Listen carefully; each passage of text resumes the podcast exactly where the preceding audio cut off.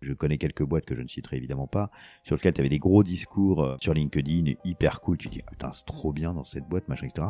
Puis tu te rends compte qu'il y a des mecs qui sont en burn-out, qu'il y a des gens qui font des horaires de dingue, qui ont une pression de dingue. Et donc c'est très bien parce que c'est des boîtes qui réussissent très très bien. Et, et, et, clairement, on est dans une économie, euh, on doit faire du business. Mais entre le discours et la réalité, je trouve que parfois il y a un peu un peu moins d'écart. Bonjour et bienvenue dans ce nouvel épisode du podcast Embauche-moi. Je m'appelle Enguerrand Best et j'ai décidé de créer ce podcast pour que les étudiants puissent mieux comprendre ce qu'il se passe dans la tête des acteurs du recrutement. Un seul objectif donner aux étudiants les moyens de leurs ambitions. Pour ce faire, il s'agit de démystifier le recrutement et de permettre aux étudiants de s'armer face aux recruteurs. Un avis? Un détail dérangeant? Une proposition d'amélioration? Vous pouvez nous laisser un avis grâce au questionnaire de satisfaction qui se trouve dans la description du podcast ou qui sont présents sur notre site web jobshop.studio. Cela nous aidera à mieux comprendre vos attentes et rester proche de ce que vous voulez savoir au sujet du recrutement. Je ne vous en dis pas plus et je vous laisse découvrir ma conversation avec l'invité de cet épisode. Merci, bonne écoute. Aujourd'hui, je suis avec le CEO de Drop Contact, Denis Cohen, pour disséquer la culture de boîte de Drop Contact. Bonjour Denis. Salut, ça va Enguerrand? Ça va très bien et toi? Ça y est, tout est setup, t'es content? Impeccable, le nouveau matériel, tout est nickel. Super. Et eh bien en tout cas, merci de prendre un peu de temps pour échanger avec moi. Est-ce que dans un premier temps, tu pourrais te présenter présenter ton parcours pour les gens qui nous écoutent? Donc je suis Denis Cohen, j'ai fondé euh, Drop Contact en 2017. Euh, à l'époque, nous étions euh, deux personnes jusqu'en 2019 et on s'occupe d'une problématique qui est essentiellement l'enrichissement des données de contact en B2B et la qualité des données est en continu dans les CRM essentiellement, Salesforce, HubSpot, Pipedrive, dessus. Voilà à peu près mon parcours. Euh, parcours très atypique, que je viens du monde du sondage, euh, où j'ai commencé comme enquêteur euh, au siècle dernier, jusqu'à être PDG d'une boîte de 472 personnes dans les sondages. Et, je suis très très tech, très écosystème growth, écosystème The Family, couille d'État, les Slack de growth, station F, incubateur HEC, etc. Euh, et, en même temps, j'ai une formation qui est totalement décalée par rapport à, ce qui se passe habituellement, puisque je suis euh, euh, un produit de la Sorbonne en sociologie. Voilà, donc assez atypique. Et justement, tu nous parlais de toute la partie tech que tu apprécies. On discutait juste avant de matériel son, et tu particulièrement fervent de tout ce qui est matériel de son. Ouais, ouais, ouais, je suis en fait, euh, bah, quand j'allais passer mon bac, je me suis posé la question euh, de savoir ce que j'allais faire après. Et puis une de mes pistes, c'était de réfléchir à être euh, un G son, en tout cas faire Louis Lumière, qui est une école d'ingé, ce que je n'ai pas fait hein, au final.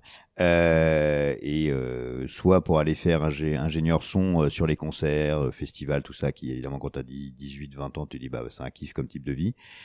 ou bien soit travailler dans l'acoustique. Et, et l'acoustique, c'est quelque chose euh, bah, que j'adore, que, que, peu de gens connaissent en fait, et, et, je me suis beaucoup intéressé à ça aussi. Et, et voilà, donc, euh, mais tout ce qui a été, euh, tout ce qui est automatisation et simplification de la vie en général, c'est un sujet sur lequel j'adore ne pas m'embêter, j'adore découvrir beaucoup de choses, beaucoup beaucoup de choses et simplifier la vie, la mienne d'une part, mais aussi celle des équipes. donc on automatise aussi beaucoup de choses chez Drop Contact et même dans mes vies précédentes dessus. Ok, très clair. Et justement, j'aimerais bien revenir sur un point. Tu nous parlais de l'école Louis Lumière. Pourquoi tu n'y es pas allé? Ouf, euh, bah, tu sais, 18 ans, 20 ans, c'est un truc. Pourquoi? Parce que j'avais plusieurs choix. Il y avait ça, il y avait un autre métier qui me, alors qui, que j'adorais aussi à l'époque où j'avais envisagé ça. C'était, euh, ça va faire rigoler un peu les gens, c'est être né, être parfumeur. Et du coup, je me suis beaucoup intéressé euh, aussi à ce sujet-là à l'époque. Euh, il y a deux écoles hein, essentiellement en France, une qui est à Versailles et une qui est à Grasse. Et, puis je me suis rendu compte qu'en fait, finalement, quand tu fais ce métier-là, bah, 98% des gars qui font un métier de, de maître, de parfumeur, en fait, font jamais de parfum. En fait, tu travailles dans un laboratoire, ce que tu fais, c'est finalement des arômes de yaourt, des parfums de déodorant et des parfums de chiottes, en fait. C'est essentiellement ça ce que tu fais. Et, finalement, il y a que quelques personnes qui sont très très douées qui créent des parfums dessus, sachant que l'essentiel des, parfums sont plutôt euh, fait par quelques maisons et toutes les maisons de parfum bossent par avec euh, trois quatre gros industriels mondiaux euh, dont j'oublie le nom là euh, tout de suite. Et, euh, c'est pas l'image d'Épinal que tu peux rencontrer. Et, euh, et après, je me suis troisième sujet qui m'intéressait beaucoup, c'était tout ce qui est culture et communication. Et, et, donc je suis parti dans la dans la direction de la culture et de la communication. J'ai essayé à, deux tentatives de rentrer au CELSA à l'époque. Et, et finalement, j'ai fini à la Sorbonne en sociaux. Tu nous parlais de Drop Contact, tu nous parlais notamment de toute cette partie d'automatisation. Est-ce que tu pourrais nous résumer, bien que tu en aies un petit peu parlé et que tu l'aies un peu présenté, est-ce que tu pourrais nous résumer la proposition de valeur de Drop Contact? Ouais. Euh, en gros, tu prends toutes les entreprises euh, à travers le monde en B2B, pour faire simple, euh, qui utilisent un CRM, donc que ça soit Salesforce, HubSpot, PaBrive ou d'autres. Et quand tu commences à discuter avec les gens, le terme qui ressort, on va le mettre entre guillemets, c'est en gros, ah, c'est un énorme bordel. Donc l'intérieur d'un CRM, en fait, c'est n'importe quoi. Tu as des fiches qui sont pas à jour, qui sont euh, les gens sont plus dans les boîtes, euh, tu le prénom à la place du nom, t'as pas l'email, t'as pas le, le LinkedIn, t'as rien dedans en fait. Et, euh, et mon constat en fait au fur et à mesure, c'est que dès que tu commences à faire une activité ou une entreprise, la première chose que tu vas faire, c'est finalement de chercher des contacts, de chercher un réseau, de chercher des leads. Et donc, tu vas, on va tous dépenser finalement beaucoup d'argent. N'importe quelle entreprise va dépenser énormément d'argent en faisant du livre blanc, du Google Ads, en faisant de la téléprospection, en scrapant LinkedIn, en faisant du cold email, de l'emailing, euh, des événements, des salons, des lives, des podcasts aussi. Tous ces éléments-là, en fait, c'est pour générer du lead. Ok. Donc tu dépenses. Alors tout ça, tu vas après le faire qualifier par des SDR euh, et autres. Euh, tu vas ensuite les ajouter dans un CRM sur lequel aussi tu payes des licences et, et tu vas les traiter et les travailler. Donc tu as dépensé une fortune et tu as un investissement extrêmement important sur un contact. Et tu te rends compte, quand tu prends un peu de recul, que le parent pauvre de l'histoire, c'est la qualité du contact. Et qu'en fait, tu as trois pauvres informations, parfois un peu mieux pour les, les, boîtes les plus avancées. Mais finalement, t'as pas grand chose sur ce contact et il est maltraité. C'est-à-dire que quand il rentre dans le début de ton funnel, tu vas le nurturer pour essayer de le convertir, pour arriver à un moment donné à avoir un rendez-vous avec tes sales. Et puis après, tes, sales, ils vont le qualifier. Alors peut-être éventuellement tes SDR avant, mais ils vont qualifier euh, de manière plus précise euh, ton, prospect. Et puis après, tu vas essayer d'avancer pour l'amener jusqu'à une propale. il se passe deux, trois choses. Euh, soit tu as signé, bah, c'est cool. Soit bah, tu essayes de l'amener à signer, donc tu es dans le funnel de nurturing, etc.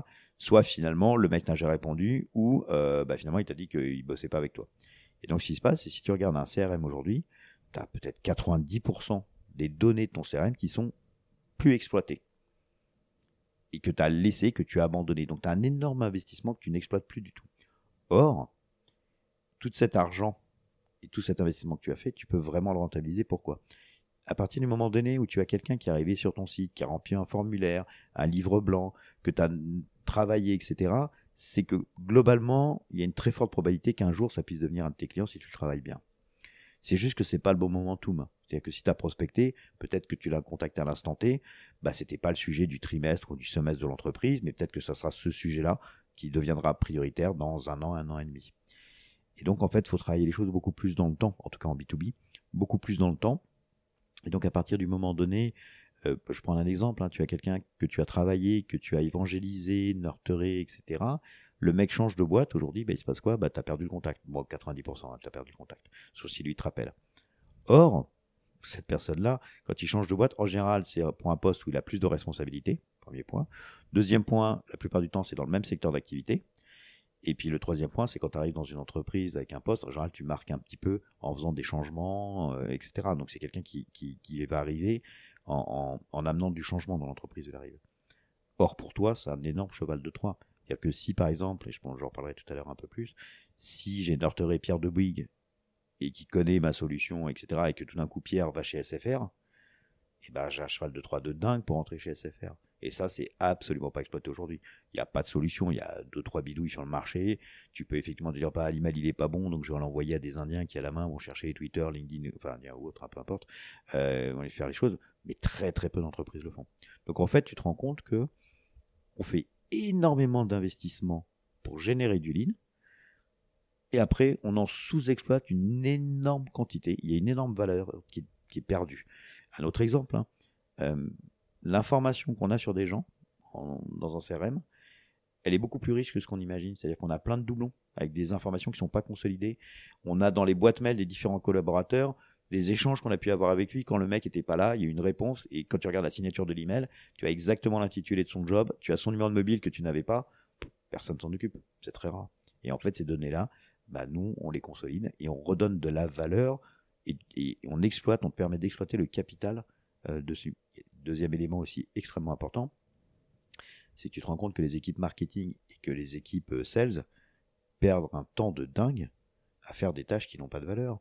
Donc à partir du moment donné où tous ces éléments-là d'enrichissement, de consolidation, de fusion, etc., de doublons, sont faits par drop contact dans ton CRM, et bah du coup tes sales ils récupèrent du temps où ils vont pouvoir faire beaucoup plus de ventes plutôt que de faire des tâches qui n'ont pas de valeur ajoutée. Bien sûr. Et justement, c'est quand même une proposition de valeur qui est très aboutie. Tu en parles avec beaucoup de connaissances. On a l'impression que tu l'as. Enfin, je pense que tu l'as expérimenté. Comment te vient l'idée de Drop Contact à ce moment-là? En fait, ça fait des années que, bah, quelles que soient les entreprises où j'étais, que j'ai euh, que j'ai monté, où été directeur marketing, directeur du développement, bah, systématiquement, je suis toujours tombé sur la problématique euh, euh, du CRM, des prospects, des contacts, etc. Et on passait un temps de dingue. Et donc, toute cette, cette obsession par rapport à, à du fichier, du temps passé là-dessus, euh, bah, j'ai toujours, moi je fais beaucoup de, beaucoup de veille, hein, vraiment beaucoup de veille. Je dis mais il n'y a pas de solution pour ça, il n'y a pas de solution. Euh, bah là il y a, y a une solution qui va aller vérifier des emails. Bon après il y a une autre solution qui peut me permettre d'en trouver quelques-uns, puis après il y a une autre solution. Enfin, c'est des usines à gaz avec des tas de trucs. Et donc y a, ça fait des années que je ne trouvais pas ça du tout. Et, euh, et à l'époque, en 2014, moi j'ai fait The Family Coup d'État, qui était une formation. C'était pas encore la Startup Nation. Hein. On est au début euh, de cette notion de startup. On est à peu près 120 gus euh, à avoir lâché nos boulots pour, euh, pour passer tous nos samedis tous ensemble, avoir quelques personnes que je trouve toujours incroyables à The Family, où j'ai énormément appris et vraiment, je trouve que ça a beaucoup changé dans la culture startup française. Ils ont vraiment apporté beaucoup. Et, déjà à l'époque, j'avais ce sujet, quoi. Je me disais, mais euh, la data, les contacts, je savais pas encore, comment l'aborder, mais euh, et en 2014, du coup, j'ai rédigé en gros quelque chose, une sorte de roadmap euh, qui est Drop Contact et qui est ce qu'on fait depuis. On va dans cette direction et, ça a quasiment pas changé d'un iota, quoi. Et, c'est une grosse particularité d'ailleurs des collaborateurs d'entreprise. Ils, ils, le disent tous. Ils disent avec Denis, on sait où on va, on sait quel est l'objectif de la boîte, ça pivote pas, euh, on trace dans la direction, euh, les choses prennent plus ou moins de temps, il y a plus ou moins d'événements, évidemment, tu, à un moment donné, tu prends des chemins un petit peu détournés, mais euh, c'est la même colonne vertébrale, quoi. Ça, ça n'a pas bougé d'un iota. Alors après, ce qui, joue là-dessus, si tu veux, c'est que quand tu montes une, une start-up, quand tu as, je sais pas, 25, 26 ans, tu montes ça avec un pote, etc., bah, tu as fait un stage dans une boîte, tu t'es fait des idées, tu as vu des tas de trucs, donc tu, montes un truc et tu découvres, et forcément, tu vas pivoter, découvrir du marché, des trucs. Ouais, c'est un peu différent j'ai donc un tout petit peu plus de 25 ans, donc c'est quelque chose que j'ai euh, tout le pain en fait j'ai toujours subi pendant des années et ça fait des années que euh, je suis dans les CRM, je suis dans les fichiers, je suis dans, un truc qui me, passionne par rapport à ça.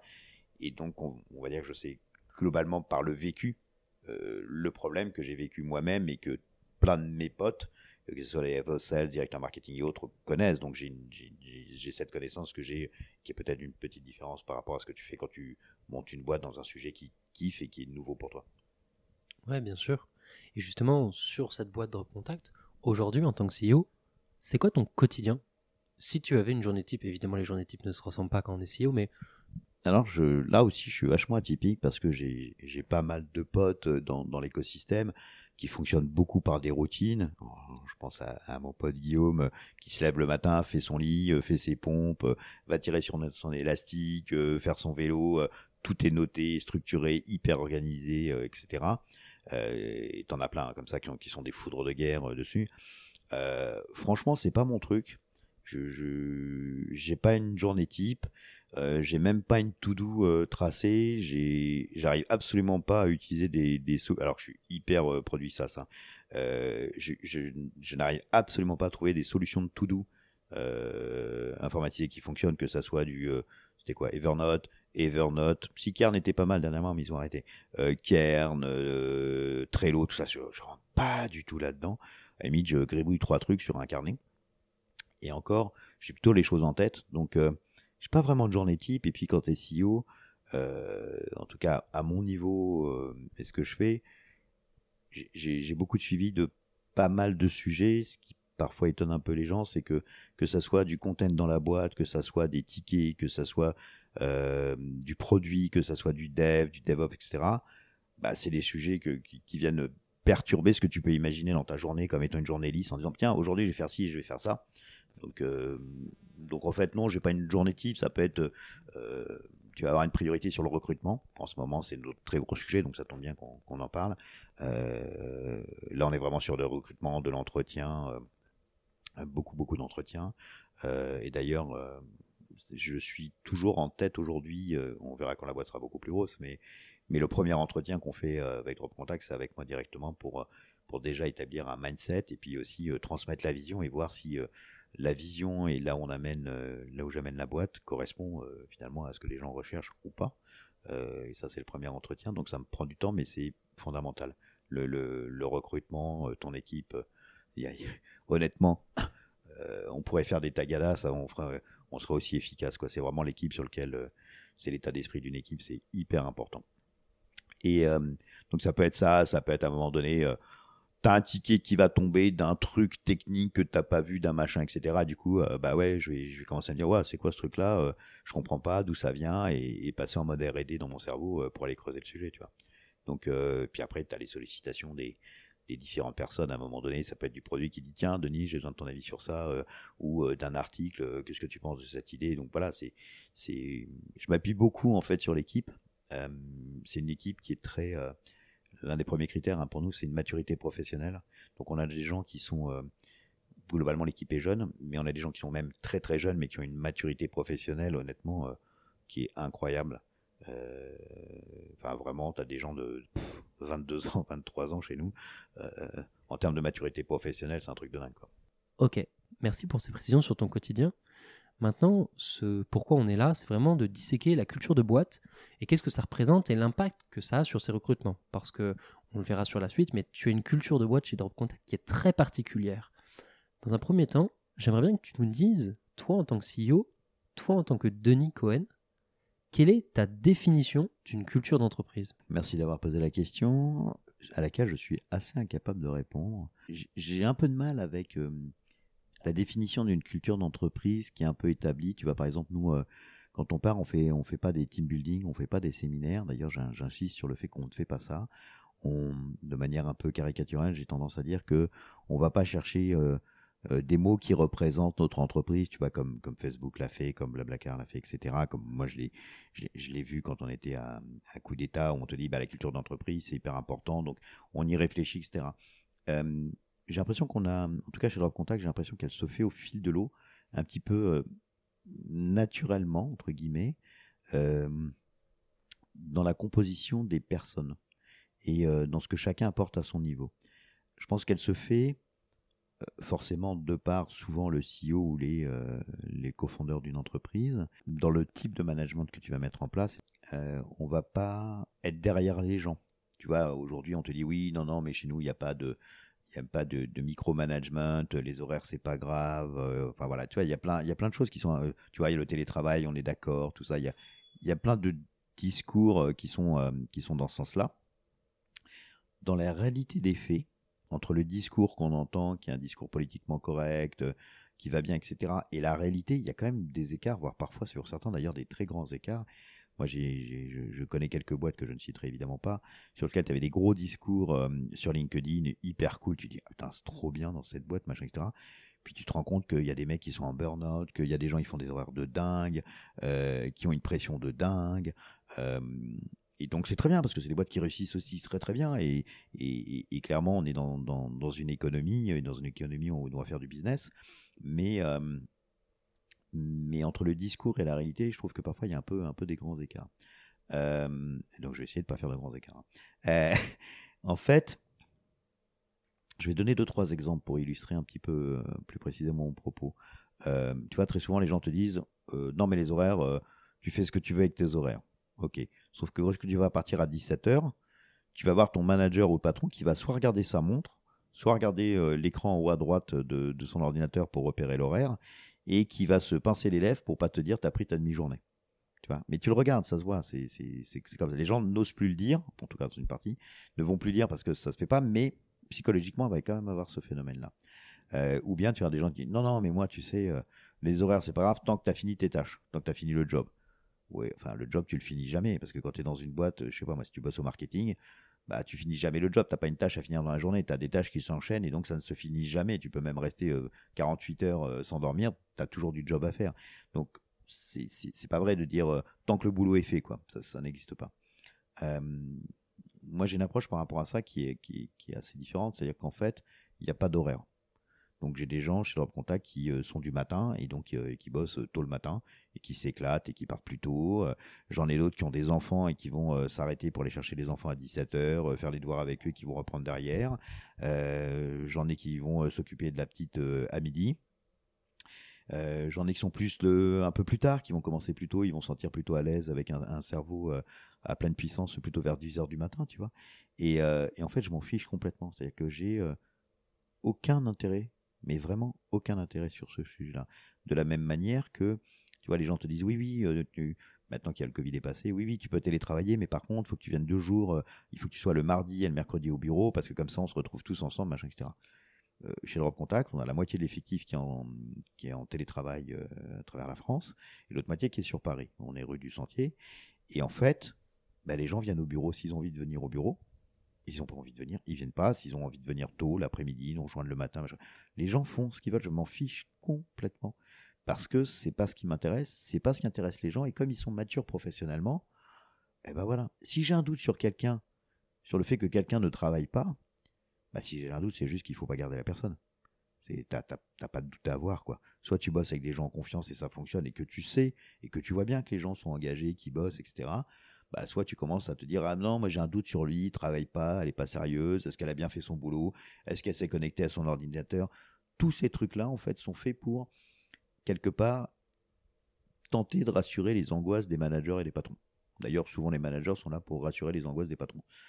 Je parle dans les PME. Euh, moi je m'en fiche parce que ça m'intéresse pas. je, je pense que moi-même, je l'ai subi quand j'étais euh, plus jeune, que j'avais des patrons, et que là où j'étais bon, c'était pas à ce moment-là. Moi, là où j'étais bon, c'est quand le patron me disait euh, tiens, je te file les clés, puis défonce quoi. Et ben ouais, j'ai défoncé quoi. Et, donc je cherche des gens euh, où, tu sais que quand tu leur files les clés, les mecs ils défoncent et ils te font un boulot qui dépasse ce que tu peux, ce que tu peux attendre d'eux. C'est pas en volume d'heure, hein, c'est en qualité. C'est vraiment en qualité, en engagement, en, réflexion, parce que les gens sont orientés vers la réussite de la boîte. Mais du coup, moi, de ce que j'entends, dans ce que tu me dis, en fait, c'est une composante euh, essentielle, une valeur essentielle qui est la liberté et la confiance. Enfin, il y en a deux. Ouais. Et oui, il y a ces deux-là. Après, tu vas rajouter, je vais rajouter des critères au fur et à mesure hein, qu'on va avancer. Euh, un truc qui est hyper important pour moi, c'est la curiosité.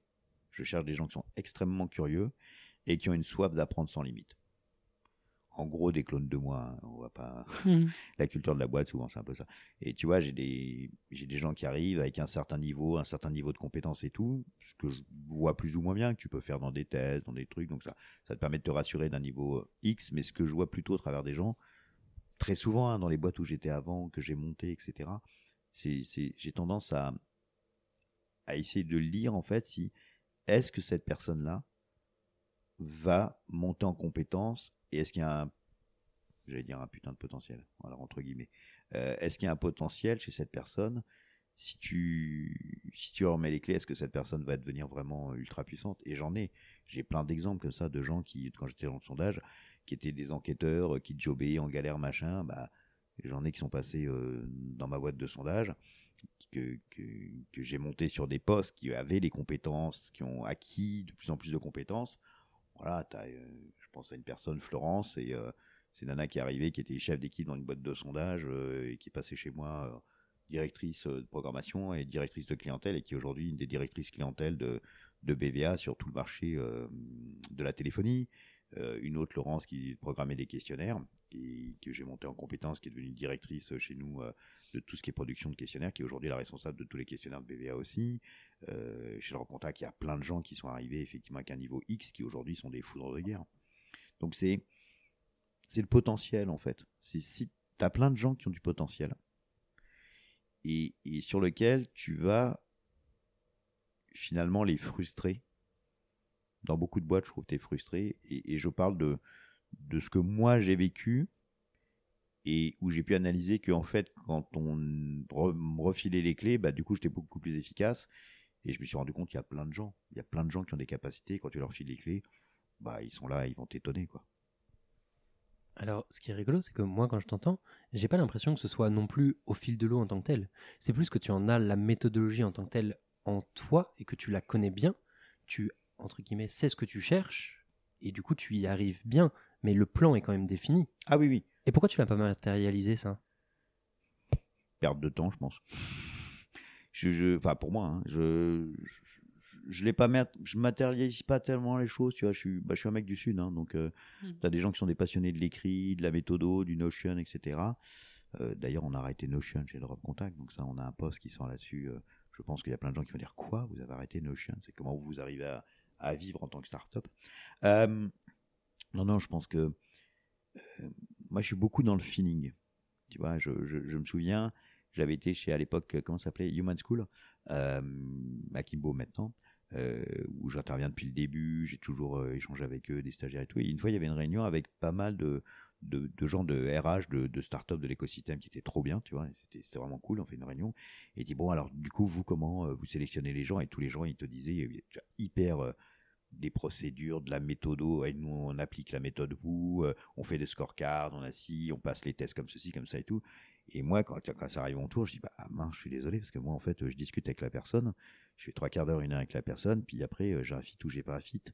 Et, c'est pour ça que j'ai un petit peu du mal sur ça, parce que y y a, je trouve qu'il y a beaucoup de choses qui, passent à travers l'échange, et peut-être moins, en tout cas, c'est ma perception, hein, je me trompe peut-être, je sais pas, mais moins dans, euh, j'ai les cases, je remplis les cases. Tu vois, j'ai des, bah, je viens de la sociologie, donc euh, euh, la sociologie, tu avais à l'époque les sociostyles de Catla, c'était vraiment le modèle où tu, tu, prends les personnes, tu les définis, tu dis bah lui il, est dans ce socio-style-là, ce que tu peux faire dans les personnalités, tu vois, dans les personas, les personnalités, les profils, lui il est plus ceci, il est plus cela, ce qui est très rassurant, ce qui est très scientifique et qui fonctionne peut-être très très bien, mais j'ai un peu de mal avec ça.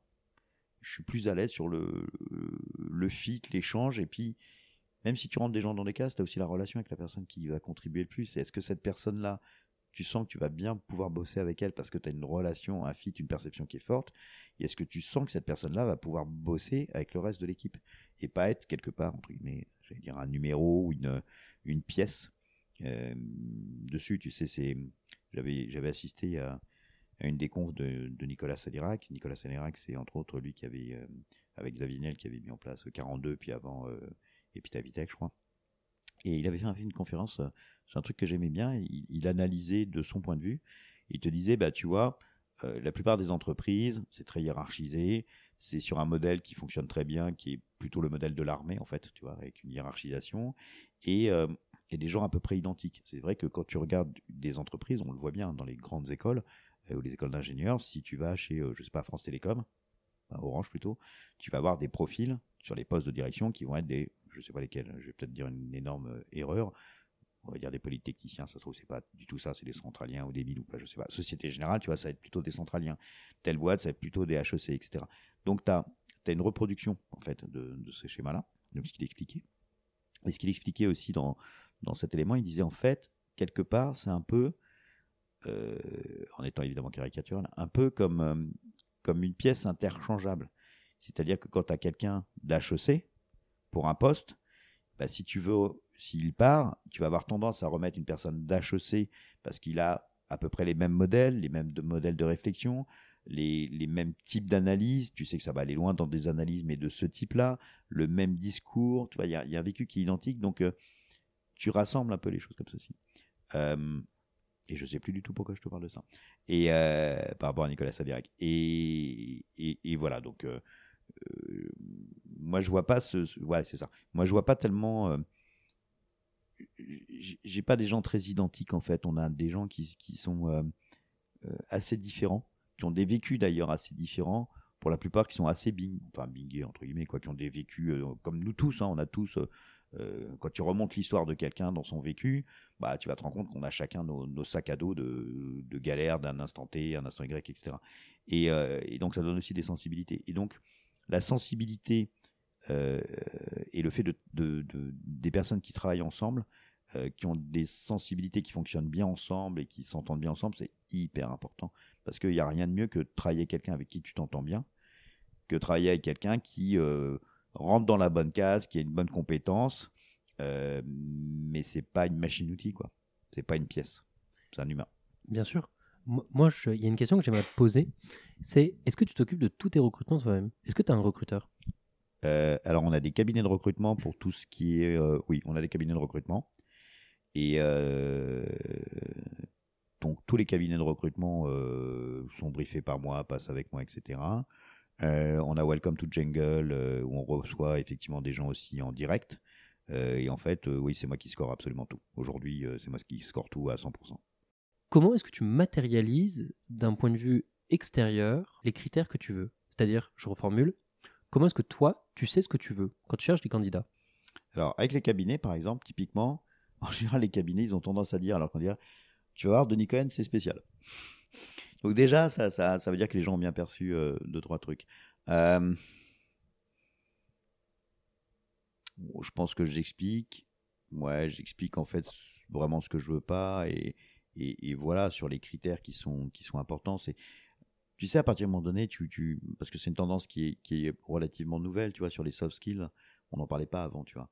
Euh, je pense que les gens perçoivent les soft skills qu'on recherche dessus. Après, c'est sûr que quand tu regardes une boîte comme Drop Contact de l'extérieur, et donc tu commences à creuser un petit peu, tu dis putain ça a l'air cool quoi. Le premier truc que tu vois enfin que tout le monde dit hein, que ça soit dans la boîte ou à l'extérieur. Alors j'ai du mal avec ce terme maintenant parce que tout le monde l'utilise c'est hyper galvaudé mais mais globalement la bienveillance elle est ultra importante chez nous. C'est à dire que euh, je rentre un peu sur ce sujet d'ailleurs c'est que je cherche pas du tout de manager. En fait quand quelqu'un dit je veux être manager je veux euh, gérer euh, quatre personnes ce que j'entends c'est que il me parle de lui et, en fait ce que je recherche moi c'est des doueurs, que des gens qui font, que des gens qui s'éclatent à faire dans la curiosité, à monter en compétences, etc. Et dans le partage. Donc après, dans les gens qui bossent, tu as des gens qui vont prendre le lead sur un sujet. Donc ils vont avoir une plus forte compétence, une plus forte appétence sur un sujet. Donc ça va être eux le lead de l'équipe sur tel sujet à un moment donné. Ça peut changer hein, dessus. Euh, mais c'est pas pareil d'avoir le lead sur un sujet que de vouloir être manager. Ça rebondit sur deux trois autres choses. C'est-à-dire que dans beaucoup de boîtes qui fonctionnent très très très très bien, qui sont des foudres de guerre qui explosent, etc. On te dit oui, les KPI, les objectifs, les OKR, les machins, etc. Pour un mec qui a fait 25 ans de sondage et de chiffres, j'ai tendance à pas trop en faire en fait. C'est-à-dire que il y a toujours des effets pervers sur les chiffres et j'en m'en méfie beaucoup. Euh, je vais essayer de prendre quelques, quelques propos. Quand par exemple tu as des gens qui vont faire de la prise de rendez-vous, tu vas mettre un objectif en prise de rendez-vous, et bah, quand tu as quelqu'un qui est très très bon sur la prise de rendez-vous, bah, tu vas avoir plein de rendez-vous. Et éventuellement, si tu as mis du variable, évidemment, il va toucher son variable. Euh, l'inconvénient, c'est que tu vas te rendre compte que tu as des rendez-vous qui vont être en no-show. Ok, donc tu peux aussi faire de l'éléments, mais le no-show pose un problème parce que ton sales, il s'est réservé une demi-journée pour faire son rendez-vous. Donc, euh, alors encore plus, il se déplace. Hein, mais sinon, euh, tu as du no-show. Ok, et donc quelqu'un qui prend beaucoup de rendez-vous aura plus de no-show. Deuxième élément, quelqu'un qui prend beaucoup de rendez-vous, qui est un très bon parce qu'il a des objectifs de ouf et qu'il est très bon, qu'il les atteint, tu vas te rendre compte que les rendez-vous que tu vas avoir derrière, tu as une partie de ces rendez-vous où les gens te diront ah non non mais moi j'ai pas le sujet, j'ai pas la problématique, c'est pas du tout un sujet. Mais bon, euh, votre gars ou votre, euh, personne a été hyper bien, donc euh, pour lui faire plaisir, enfin vraiment il m'a bien vendu le rendez-vous, donc j'ai pris rendez-vous. Sauf que tu vendras pas parce qu'il n'y a pas d'intérêt en fait dessus. Donc tu as fait un effet pervers. je prends un autre exemple, c'est des objectifs si oula, des objectifs chiffrés en termes d'objectifs de, chiffre d'affaires sur des sales. Tu dis, bah là, tu dois faire 500 000 d'objectifs. Ok. D'où vient le 500 000 Personne ne le sait. Premier point. Euh, si tu as quelqu'un qui est bon, ton objectif finalement tu l'avais fait pas très haut, bah il va arriver à 490, il va dire bon bah ok là je vais ralentir parce que je vais déjà engranger, j'atteins mes objectifs max, donc je vais déjà engranger pour l'année euh, le trimestre d'après, donc euh, il va ralentir, donc tu as un effet pervers, tu aurais pu prendre le chiffre. Si pour une raison X ou Y, il n'est pas aux 500 000, il en est loin, du coup il est en situation d'échec. Donc il stresse, du coup il est moins bon vendeur. Donc euh, il est dans une situation, tu l'as mis, tu l'as mis entre guillemets, une situation où il est pas bien. Donc il vend moins bien, il se sent pas bien, éventuellement il changera de boîte, etc. etc. Tu vois, t'es es sales, t'as un objectif, t'as la crise Covid qui arrive, personne n'a prévu ou quoi comment, bah des objectifs tu, peux tu vas pas les faire et en plus si tu as des variables, bah, ça impacte aussi ton bah, ta rémunération, ton loyer, ton crédit, etc. Euh, Et puis, une fois que si tu as fait tes objectifs de 500, on va commencer à discuter de tes objectifs de l'année prochaine. Pour l'année prochaine, maintenant, il faut que tu fasses 650. Ah ouais, ça s'arrête jamais. Donc, c'est quelque chose qui drive beaucoup de gens. Mais tu drives des gens sur un chiffre, sur un objectif qui est, euh, on va dire, tiré de la comète d'aller, quoi. Et, qui est pour le coup pas rationnel. Donc, tu essaies de rationaliser quelque chose qui n'a pas une notion rationnelle. Et, et ça, aujourd'hui, on l'a pas chez Drop Contact. On n'a pas, pas des OKR. On n'a pas des KPI. On a des tendances. Tu vois, typiquement, si des choses en termes de dev prennent plus de temps que prévu, ce qui est très souvent le cas en termes de dev, hein, euh, du coup, tu as des impacts sur le chiffre d'affaires de la boîte, euh, sur plein de choses en fait. Et donc, j'essaye de pas générer cette pression sur les équipes euh, parce que je veux que les gens soient vraiment au taquet, fassent le maximum de ce qu'ils peuvent faire à chaque moment. Si moi j'imaginais que 500 et qu'en fait on est capable de faire 700, bah faisons 700. Tu vois? Et alors encore plus en start-up. Parce qu'en start-up, ça va vite. Autant quand tu es dans une PME, tu fais 2,5, 3, 5, 10% de plus chaque année, ça fait une certaine cohérence parce que tu es sur un modèle qui est relativement linéaire. Mais dans une start-up, quand tu es en hyper croissance, et va faire une prévision en hyper croissance, c'est impossible. Ouais, bien sûr. Mais aussi, ce qui est intéressant euh, de se demander, c'est quand par exemple, tu vas faire un recrutement pour un, nouveau poste que tu vas ouvrir, comment tu te poses la question, quels sont les critères que tu vas les sélectionner pour se dire j'ai besoin de ce profil-là avec tel niveau de compétence, par exemple euh, la seniorité, etc. Comment tu te poses ces questions-là sur tes recrutements? Dans une logique intuitive, on va dire ça comme ça. Tu vois, par exemple, si je cherche des, bah, c'est le cas aujourd'hui, tu vois, on recrute pas mal de gens sur du content, ça va être un cas, enfin c'est quasiment un quart de l'effectif aujourd'hui, donc il y a une stratégie extrêmement forte sur de l'inbound chez Drop Contact pour mettre un quart de l'effectif. Ben, dans mes critères, c'est ceux que je t'ai donné tout à l'heure au niveau maturité professionnelle, curiosité, etc. Il y a un point que je vais rajouter que j'avais oublié de dire, qui est l'aspect geek. Tous les gens chez nous sont très experts, que ce soit au support, que ce soit évidemment en dev, en marketing, en, dans tous les points de vue, il y a, une appétence sur, sur tous les produits tech en fait, SaaS, etc. donc il y a cet aspect tech, tech R&D, et euh, puis qualité de rédaction. Voilà, donc euh, je vais ajouter la qualité de rédaction euh, à ce critère-là. Et donc dans, dans les tests qu'on va faire faire, ben, on va donner un test sur lequel il va falloir être capable de rédiger, capable de rédiger en anglais, capable de faire un tuto sur un truc que la personne ne connaît pas, pour voir si effectivement, je te donne un exemple, hein, sur un, des tests de content, on leur demande de faire un tuto, et l'article existe. Donc on leur dit qu'il y a un article qui existe, et surtout qu'il ne faut pas qu'ils aillent regarder l'article. Bah, tu as des gens, ça arrive, hein, y a plusieurs, euh, qui au bout de deux heures bah, sont allés voir l'article parce qu'ils s'en sortaient pas. Bah, de fait, on va pas les prendre. D'abord, on s'en rend compte. Euh, on se rend compte que les gens euh, se sont inspirés de l'article qui existait. Et puis ça montre surtout qu'il n'y a pas cette résilience. C'est-à-dire qu'en fait, forcément, on est tous confrontés à des, choses complexes qu'on n'arrive pas à faire du premier coup. Et donc, c'est une manière d'évaluer ça. Donc, j'ai pas un... Je m'enferme pas dans une pièce en reprenant le bouquin de vous, en me disant, bon, alors attends, je fais la Scott Card, machin, etc c'est moins processé que ça. Et justement, toi, de ton expérience, comment tu nous parles, tu m'as parlé euh, régulièrement de maturité professionnelle. Comment tu vois la maturité d'un candidat? Comment je vois la maturité d'un candidat? Quand tu discutes avec un candidat, quand tu discutes avec une personne, tu, En, fait, tu vois, si je prends un dev, entretien avec un dev, le premier truc que je leur demande, c'est euh, c'est quoi ton premier contact avec du code? C'était euh, quand tu étais au collège, quand tu étais à l'école, c'était ta programmation sur une TI, c'était un prof, etc. Et du coup, les, gens commencent à parler de leur, de leur vécu par rapport à ça, qui est relativement émotionnel en général quand tu es dev et que tu as, développé, que à 10 ans, tu as découvert un truc, ou à 15 ans, où c'est ton père, ou c'est un pote, etc. Et du coup, les gens arrivent relativement vite sur quelque chose qui est euh, de l'humain, de l'émotion, se dévoile un peu plus facilement. Donc tu crées finalement cette, cette relation euh, cette relation de confiance. Et pardon. Et quand, tu as cette relation entre guillemets de confiance, c'est un peu plus sincère, même si c'est un jeu de rôle quand tu quand tu fais des entretiens, c'est une pièce de théâtre. Hein. On est tous dans nos positions de pièce de théâtre, mais euh, mais quand tu les fais parler d'eux sur ce sujet-là, c'est un premier point. Après, en général, ce qui est intéressant, c'est de savoir pourquoi ils veulent quitter une boîte. Donc quand ils veulent quitter une boîte, tu vois comment eux ils analysent leur départ, les raisons, leur motivation, etc.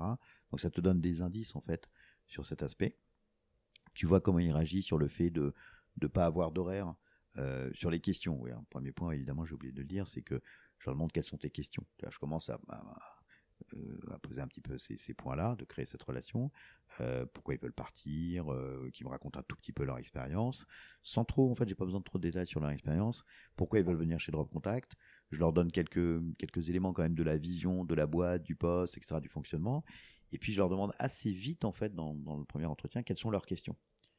Et les questions sont hyper intéressantes, en fait. Les, questions que les gens te posent sont vraiment hyper... Bon, d'abord, il y a aussi un autre phénomène, pardon, ça, c'est toujours, euh, c'est pas aussi rare que ça. Hein. Mais c'est les gens qui disent ah non non mais moi j'ai pris rendez-vous mais en fait je sais pas ce que fait Drop Contact. Tu dis attends mec t'as postulé à une boîte. Je veux bien qu'à la limite quand t'es postulé tu les fais un petit peu à l'arrache euh, sans rentrer dans les détails. Mais là t'as un entretien, t'as pas préparé ton entretien pour euh voir le site web. Euh, enfin ça c'est un truc mais si, les gens veulent être recrutés dans une boîte, la première chose à faire si tu as un entretien c'est regardez LinkedIn, regardez le site web, regardez le blog, regardez les vidéos, regardez Twitter, choper tout ce que tu peux avoir comme info, regardez dans Papers la comptabilité de la boîte, qui sont les actionnaires, etc. En fait, tu te fais un boulot de recherche euh, comme un inspecteur de, police ou un détective privé pour savoir quelle est la boîte et te faire déjà une idée pour dire ah ok c'est une boîte où j'ai envie ou pas envie et puis ça donne plein de cartouches. Ça c'est au niveau de l'entretien. Mais même avant, même avant il y a un truc là si je peux te donner le, je pense, l'une des meilleures astuces du monde pour, euh, pour, pour, chercher un emploi. Arrêtez, mais arrêtez absolument de postuler partout en disant ça c'est fait, je passe à autre chose, j'ai envoyé mon modèle, euh, mon modèle de courrier. J'ai euh j'ai envoyé mon CV, euh, bon le CV standard, ok, mais j'ai envoyé ma lettre de motivation qui est une, lettre qui va euh, répéter en gros ton CV ou autre. parce que là on fait quelque chose qui fonctionnait avant. Je vais faire un parallèle moi qui suis dans le gros fait marketing, c'est qu'avant, historiquement, tu faisais de l'emailing dans les boîtes. Euh, moi j'étais chez GetPlus, on envoyait 100 000 emails par mois, on avait 100 à 200 démos et on signait euh, 30 à 40 clients par mois. Le modèle était là, donc on envoyait 100 000 emails par mois. Ça marche plus. Tu peux pas faire ça dans une boîte. Donc ce qui a marché après, c'est du cold email. Le cold email, c'est tu envoies des emails personnalisés et tu en envoies un premier, un deuxième, un troisième et de manière très personnalisée. Donc il y a des outils pour pouvoir faire, des outils pour faire ça, donc pas mal d'outils français cool. Mais tu envoies des emails personnalisés. Le problème, c'est que là, maintenant, les gens qui font du cold email envoient des emails qui sont même plus personnalisés, c'est les mêmes templates de partout, donc tu le vois, donc c'est, c'est pas bon. Mais c'est pareil pour une entreprise. Si tu vas être recruté dans une entreprise et tu dis, euh, voilà, j'ai fait ci, j'ai fait ça, voilà, tes chances de rentrer dans la boîte sont relativement faibles. Par contre, si dans ta lettre de motivation, tu parles de la boîte, et tu interpelles le mec sur les sujets, ton CV, il va être regardé et ta candidature, elle va aller plus loin. Pourquoi? Parce que si tu me dis, oui, euh, voilà, j'ai vu Drop Contact, d'ailleurs j'ai lu sur votre site qu'il y avait ci, il y avait ça, je suis hyper intéressé pour savoir ceci, d'ailleurs je me posais la question pourquoi vous avez fait ceci, etc. Forcément que je vais m'arrêter dessus. Parce que le mec s'est intéressé à ma boîte. Il s'est intéressé à l'entreprise dans laquelle il a envie de travailler. Donc je dis, ah, ce candidat-là a quelque chose de différent des autres. Donc, quitte à envoyer des CV, envoyez-en beaucoup moins, mais hyper personnalisé, en ayant regardé déjà si la boîte vous plaît, en ayant trouvé deux, trois accroches pour la lettre de motivation. Et la lettre de motivation, alors beaucoup de gens euh, disent oui, non, ça sert à rien, machin, etc. Non, la lettre de motivation pour moi est le sujet essentiel. Ton CV, c'est ton expérience, voilà, c'est ton CV euh, dessus, mais ta lettre de motivation, c'est elle qui va faire la différence. Si ta lettre de motivation parle de toi en disant j'ai fait ci, j'ai fait ça, j'ai fait ça, bah oui, je l'ai vu dans ton CV, merci. Euh, la lettre de motivation qui, euh, oui, drop contact est le leader du machin, du truc complètement bateau, ça marche pas. Donc si tu dois faire un truc, c'est parle de choses que toi-même tu as vues, passe 20 minutes pour trouver un truc d'hyper personnalisation ou une heure dessus, mais tu vas démultiplier tes chances d'avoir des entretiens. Voilà, c'était une petite parenthèse là-dessus. Tu lis toutes les lettres de motivation qu'on t'envoie? Oui, bien sûr. Le premier truc, euh, quand je vois un CV, enfin quand j'ai une candidature, premier truc, les, alors déjà ceux qui n'envoient pas de lettre de motivation, c'est mort. Là, c'est fini. C'est, ça, c'est ouf. Hein, t'en as plein quand même. Euh, terminé. La lettre de motivation totalement bateau, bah, c'est mort. Euh, alors encore plus. Tu vois, on est forcément sur la lettre de motivation, on va être plus tolérant sur des devs, mais sur les gens qui font du marketing, euh, du produit, du sales, du content, c'est, pas possible. Tu peux pas ne pas avoir une lettre de motivation euh, dessus. Donc oui. Mais, mais j'ai, on a eu une candidate comme ça ah, c'était même pas une lettre de motivation qu'elle nous a envoyé la fille. Hein. La fille, euh, elle, on prend pas d'alternant euh, parce qu'aujourd'hui on n'a pas trop le temps, mais effectivement on en prendra un petit peu plus tard. Donc il y a une personne qui faisait de l'alternance et elle m'a envoyé une lettre de motivation sur LinkedIn. Waouh Je l'ai envoyé à une personne chez moi. Je dis putain mais c'est quoi ce profil? Regarde ce qu'elle a envoyé et tout. Et non seulement elle avait la lettre de motivation, mais elle a fait une analyse du marketing de Drop Contact. En disant oui j'ai vu sur votre site vous avez mis ça là, mais pourquoi vous n'avez pas fait ceci C'était un truc de dingue, un boulot de dingue, tu vois. Et on l'a eu sur deux entretiens. Au final, on n'a pas bossé avec elle parce qu'on s'est dit oh c'est trop tôt pour nous parce qu'on va pas être capable d'absorber quelqu'un dessus. Mais on s'est vraiment posé la question, on s'est vraiment arrêté dessus. Tu vois. Si ça avait été le bon moment pour nous, c'est certain qu'on l'embauchait. Tu peux pas, tu peux pas avoir une candidature de quelqu'un qui te parle de ta boîte, qui a analysé, qui a vu, tu dis, ah, waouh, la personne elle est engagée, elle fait une analyse, machin, mais c'est forcément tu t'arrêtes quoi. Forcément tu, tu, tu veux découvrir qui est cette personne. Ok, très cool. C'est hyper intéressant d'avoir cette discussion on commence à arriver dans un peu la fin de l'interview, il y a une chose sur laquelle j'aimerais bien revenir qui est assez particulier avec Drop Contact, c'est que vous avez un format hybride qui alterne du full remote et derrière des moments où vous vivez ensemble. Est-ce que tu peux déjà dans un premier temps nous expliquer le principe, le fonctionnement de cette euh, méthodologie?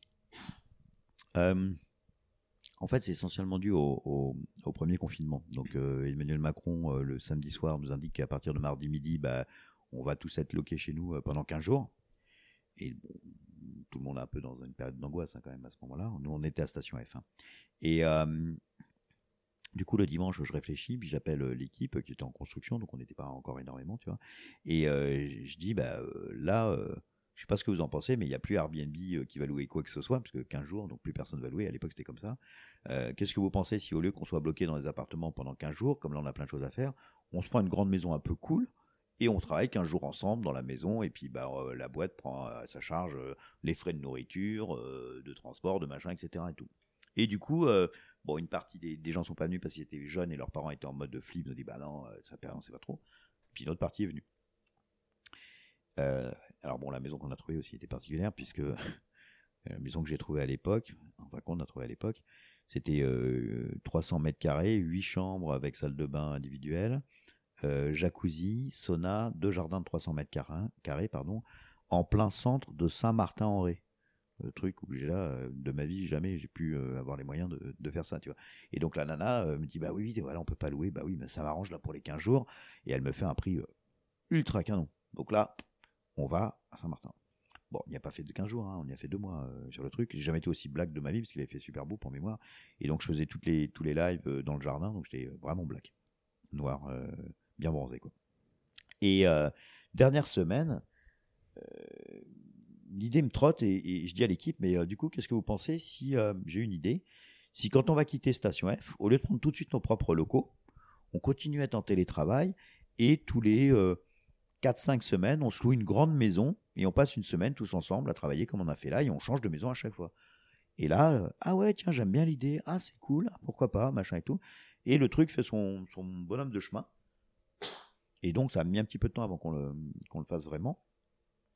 Et du coup, euh, ben, on a mis ça en place. Donc, on s'est fait, euh, la première fois, on a fait un, moulin.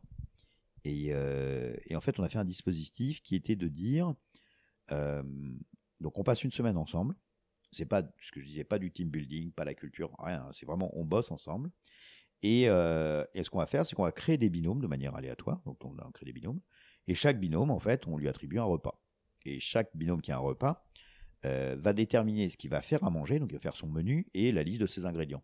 Donc on a un joli petit Google Sheet euh, qui est une jolie petite usine à gaz, qui fait qu'en fait, eh ben, on commande tous les ingrédients. Donc le premier jour où on arrive, tu as la livraison de Leclerc, Carrefour ou autre.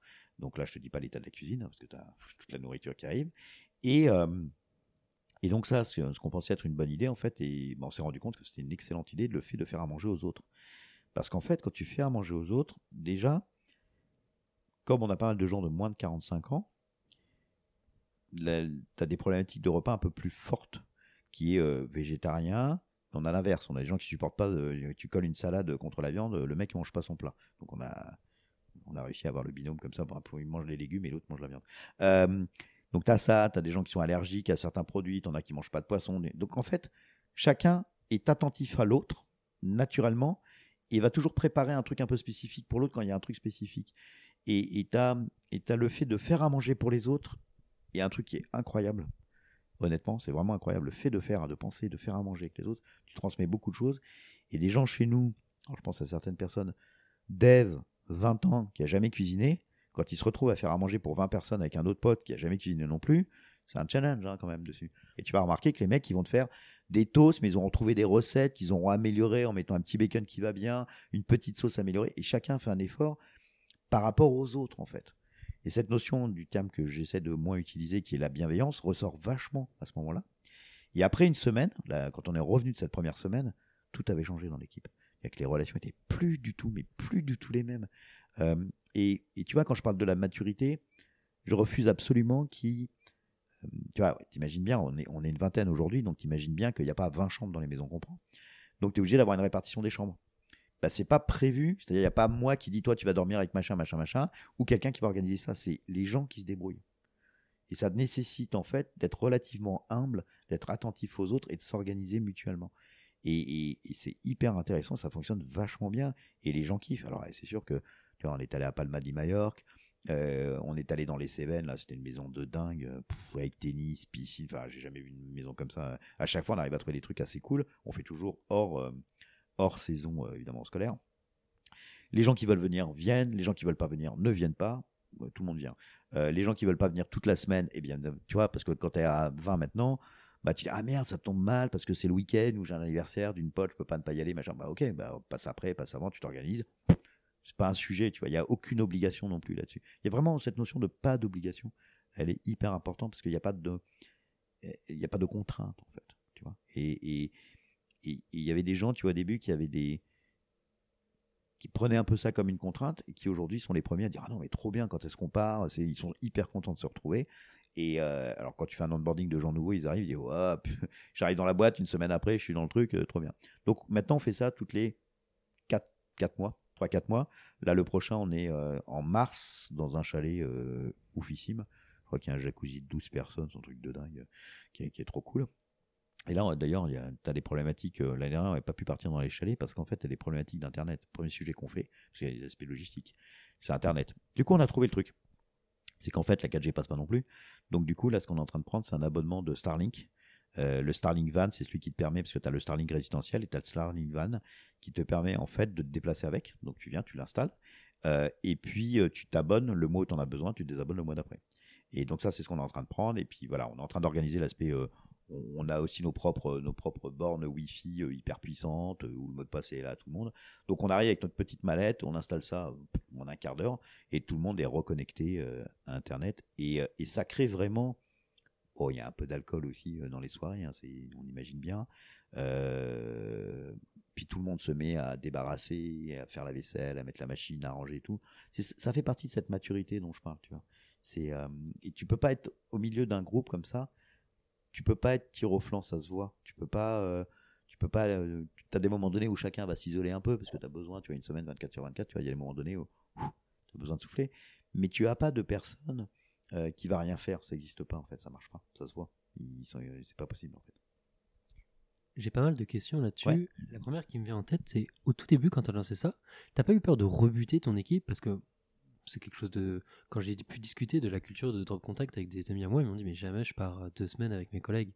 Et du coup, t'as pas eu cette peur de se dire je vais déstructurer mon équipe ou je vais créer des dissensions? T'as jamais eu cette peur là D'une manière générale, j'ai pas peur moi, donc euh, hmm. c'est en tout cas pas sur ça. Euh, non, parce que ce que j'ai tendance à faire sur les trucs, j'ai tendance à dire on teste. Il y a rien qui est figé, tu vois, on teste. Bah si tu veux pas venir, tu viens pas. Il y a pas de il n'y a pas d'obligation, tu vois. C'est, J'ai une personne, par exemple, dans l'équipe. Euh, je dis voilà, on part une semaine et tout. Il dit ah euh, ma femme peut pas vouloir, machin, c'est compliqué, etc. Euh, moi, je vais venir, je, je vais venir, euh, je vais me débrouiller pour venir trois jours. Bon, super. Je dis ok, bah, très bien, pas de problème, tu vois. Puis je lui envoie la photo de la maison, tu vois. Euh, alors attends, si, si, au lieu de trois jours, je viens une semaine, est-ce que c'est possible? Je dis oui, oui c'est comme tu veux. Bon, je vais essayer de négocier avec ma femme, etc. Et du coup, la première fois, bah, il n'a pas réussi. Hein. Il n'a pas réussi à négocier. Donc, il a fait trois jours. Depuis, je peux dire qu'il est là euh, toutes les semaines, à chaque fois. Hein. Euh, non, parce que c'est. C'est des moments qu'on passe ensemble qui sont vraiment bien. Euh, le travail commun est vraiment bien. Il y a de l'échange. Il y a. Ça se fait naturellement. Donc, j'ai pas été rebuté. J'ai jamais eu quelqu'un comme comme t'es pas obligé, déjà, et, et j'ai jamais eu un. Ouais, non, j'ai jamais, j'ai jamais eu cette appréhension-là. Et après, à chaque fois, on s'est dit, tiens, on améliore. Tu vois, au départ, on partait, on partait du lundi au dimanche. Puis finalement, on fait du mercredi au mercredi où tu as le week-end qui est au milieu. Et, euh, et du coup, tu vois, on, on apprend à chaque fois à mettre Est-ce que tu tournes ça en avantage d'un point de vue recrutement, par exemple, sur tes, euh, sur tes euh, descriptions d'offres, sur tes, sur tes offres d'emploi? Est-ce que tu transformes euh, cette chose-là et pour le transmettre à l'extérieur et te rendre attractif, rendre attractif dans notre contact? Non, je le mets pas trop en avant, en tout cas pas en avant sur le recrutement. Ça peut être lors des entretiens, mais pas en avant parce que j'appréhende un phénomène. hein. C'est que tu dis ah la boîte c'est cool, donc je veux venir dans une boîte qui est cool. Donc ah ok, euh, il y a pas de, il y a très peu de réunions, bon ça c'est cool. Ah il y a pas d'horaire, bah ça c'est cool. Ah le télétravail, euh, le total remote est là. Ah on part en, vacances ensemble. Donc tu peux attirer aussi des gens qui viennent essentiellement pour ça et ça c'est un problème. Enfin en tout cas c'est, pas ça qui doit motiver quelqu'un à venir. Donc euh, non, je pense pas qu'on on le met pas trop en avant sur ça. Hum, ça peut être un peu fake en fait de, de le faire comme ça. Euh, en tout cas, je veux pas que les gens viennent parce qu'on va passer euh, une semaine dans un chalet euh, tous ensemble et que ça va être trop cool, tu vois. C'est ouais, je m'en méfie un peu, tu vois. Je, vois même avec Pauline, qui est une de mes collaboratrices, elle est encore plus sensible à ça quand on fait des entretiens, dire mais attends, est-ce que la personne veut venir parce que si on a mis dans l'annonce que c'était trop cool, tu vois. Voilà, c'est un peu la méfiance. Ok, très clair. Et pour revenir, il y a peut-être une chose sur laquelle on peut revenir, qu'on a un peu moins détaillé avant, c'est notamment cette volonté de travail d'équipe. Tu nous parlais aussi de euh, quand, tu partais en quand vous partez ensemble et que vous avez euh, justement ces binômes qui se créent, ils sont par deux, ces gens-là. Et donc, comment ça se matérialise un peu le travail d'équipe? Com- Comment Ah. vous faites vivre là-dessus? En fait, le binôme, c'est juste le binôme pour le repas. C'est la préparation du repas. Il n'y a pas de binôme, hein, sinon, euh, dans le truc. Bah, les gens travaillent comme ils travaillent habituellement. en, en- fait, le remote est très cool, mais le remote te permet pas de voir les échanges, de dire euh, attends, on peut se voir deux minutes, euh, on peut prendre un café ensemble sur tel sujet. Regarde, j'ai un truc, je comprends pas. euh, Qu'est-ce que t'en penses Putain, ce sujet, c'est pas clair. Euh, T'as un truc naturel qui se fait, et comme comme t'es pas dans un contexte de bureau, t'es dans un contexte de grande table de cuisine, de canapé, de bord de piscine, de machin, les échanges sont d'une fluidité qui est incroyable en fait. C'est-à-dire que je te parlais tout à l'heure, les entretiens, c'est des pièces de théâtre. Mais un bureau, c'est une pièce de théâtre. Une salle de réunion, c'est une pièce de théâtre. Tu vois, j'a- j'adore, moi, j'adorais en fait observer euh, quand, quand tu fais une réunion. Dans les boîtes où j'étais avant, tu vois, il y a des réunions, on convoquait à des réunions, des réunions et tout. Quand tu rentres dans les réunions, tu as une pièce de théâtre avec des jeux de rôle. Tu avoir la personne qui va le plus parler, qui va se mettre en avant. Parfois, ça peut être moi quand j'étais salarié. Euh, tu vas avoir des gens qui sont plus en retrait, qui vont rien dire parce qu'ils sont plus timides, ils en pensent pas moins, ils ont très bonnes idées, mais ils sont pas à l'aise sur l'exercice, donc ils vont moins, euh, ils vont moins parler, alors qu'en fait, c'est des gens qui sont géniaux et qui pourraient sortir plein de trucs. Tu vas avoir des histoires de pouvoir qui vont, sortir. Donc, c'est une vraie pièce de théâtre. Tu, tu, c'est vraiment du théâtre de boulevard, une, une, euh, une réunion. À partir du moment donné de la sortie de ce contexte-là, les gens dans un autre espace, plus de liberté, euh, un truc qui est plus, plus naturel, plus proche de la discussion que tu as avec des potes, bah, je trouve que ça fonctionne hyper bien en fait. Mais franchement, ça, c'est, c'est pas magique non plus, hein. Mais franchement, ces moments-là, parfois sur certains, sur certains sujets, tu vas être hyper productif. Sur d'autres, tu vas être moins productif sur la semaine parce que de toute manière, les gens, bah, échangent ensemble, se connaissent, etc. Mais au global, ça fonctionne hyper bien, quoi. Et peut-être une dernière question avant de passer aux questions de fin, les questions de routine. Est-ce que tu, tu as déjà fait des compromis? Des compromis sur des valeurs que tu avais, euh, sur des gens? Est-ce que voilà, est-ce que tu as déjà fait des compromis? J'ai dû en faire. hein. En fait, moi, j'ai un truc, c'est que je suis absolument politiquement correct. Et qu'en gros, euh, quand je pense quelque chose, en fait, ça se voit assez vite. C'est-à-dire que ma, ma personnalité, quand quelqu'un me dit un truc qui pourrait m'agacer, euh, en gros, ça se voit assez vite. Même si j'ai rien. Donc, euh, je sais pas si je fais des compromis. J'ai- Enfin, j'ai pas le sentiment de faire des compromis. J'ai le sentiment de travailler avec des gens euh, avec des caractères différents, des qualités différentes, etc. Et d'être attentif au, maximum de ce que chacun arrive à faire, c'est-à-dire mon maximum à moi de ce que j'arrive à faire dans l'attention. Mais des fois, tu vois, je peux être, euh, euh, quand je suis un peu speed sur des sujets, je peux répondre assez directement. Ma femme te dirait que j'ai un, petit ton. Qui a pas de conséquences, mais, qui peut être mal pris. et, j'essaie d'être attentif de plus en plus à ça. Même avec mon âge, j'essaie je, de faire des efforts, mais pour moi, c'est pas des compromis. C'est euh, d'être en d'essayer continuellement de m'améliorer. Bon, il y a un âge, je pense que j'arriverai plus, mais c'est essayer de m'améliorer de plus en plus dans mes relations et dans l'attention euh, des gens parce que euh, bah, c'est nécessaire. Après, euh, très clairement, quand il y a quelque chose qui va pas avec quelqu'un, bah oui, je vais lui dire sincèrement, etc. Ça peut même arriver à des moments donnés où, où je peux dire très clairement, écoute, là, je comprends pas, tu vois, je compte sur toi, sur ça, ça, ça, tu es pas. enfin, je l'ai fait dernièrement avec quelqu'un. je t'attends là-dessus, c'est hyper important. Enfin, je comprends pas. et et bah soit soit on y arrive ensemble, soit on n'y arrive pas, tu vois. Donc ça peut être aussi assez euh, assez franc hein, du collier. Je dis moi je compte sur toi, mais si t'es pas là, euh, je peux pas compter sur toi, tu vois. Donc euh, mais non, je dirais pas compromis. Compromis, c'est mais tu vois même dans dans une relation de couple, j'appelle pas ça un compromis. J'appelle ça une relation. Et une relation par définition, bah c'est cet équilibre que tu que essaies de maintenir en étant attentif aussi aux, qualités, besoins, compétences, blessures, souffrances de la personne que tu as en face de toi. Tu. Ok, très clair. Merci d'avoir répondu à ces questions. Et on va arriver sur les quatre questions de la fin, les, les questions de routine, les questions que j'affectionne particulièrement. La première, c'est est-ce que tu aurais une anecdote de recrutement dont tu pourrais nous parler? J'en ai deux, mais ce n'est pas des bonnes. Donc, euh, j'en ai peut-être trois d'ailleurs. Euh, boîte de sondage, euh, j'ai quelqu'un au mois de juillet et j'ouvre la porte, je reçois la personne, et on est encore debout. La personne me dit Oui, euh, je voulais savoir avant tout si euh, je pourrais prendre mes vacances au mois d'août. Mais on s'était même pas assis. Donc, euh, si tu veux, j'étais tellement déstabilisé que normalement, maintenant, je dirais bah, écoute, l'entretien est terminé, tu peux prendre tes vacances parce qu'on va pas t'embaucher. Et là, j'ai quand même passé un quart d'heure avec cette personne, et je me disais mais c'est pas possible, le mec est même pas rentré en entretien, que son première question, son premier sujet, c'est ça. Donc, ça n'a pas de sens. Donc, ça, c'était le premier truc. Deuxième point, qui est un peu dans la même lignée, dernièrement, je pense que c'est le, le pire entretien que j'ai pu avoir.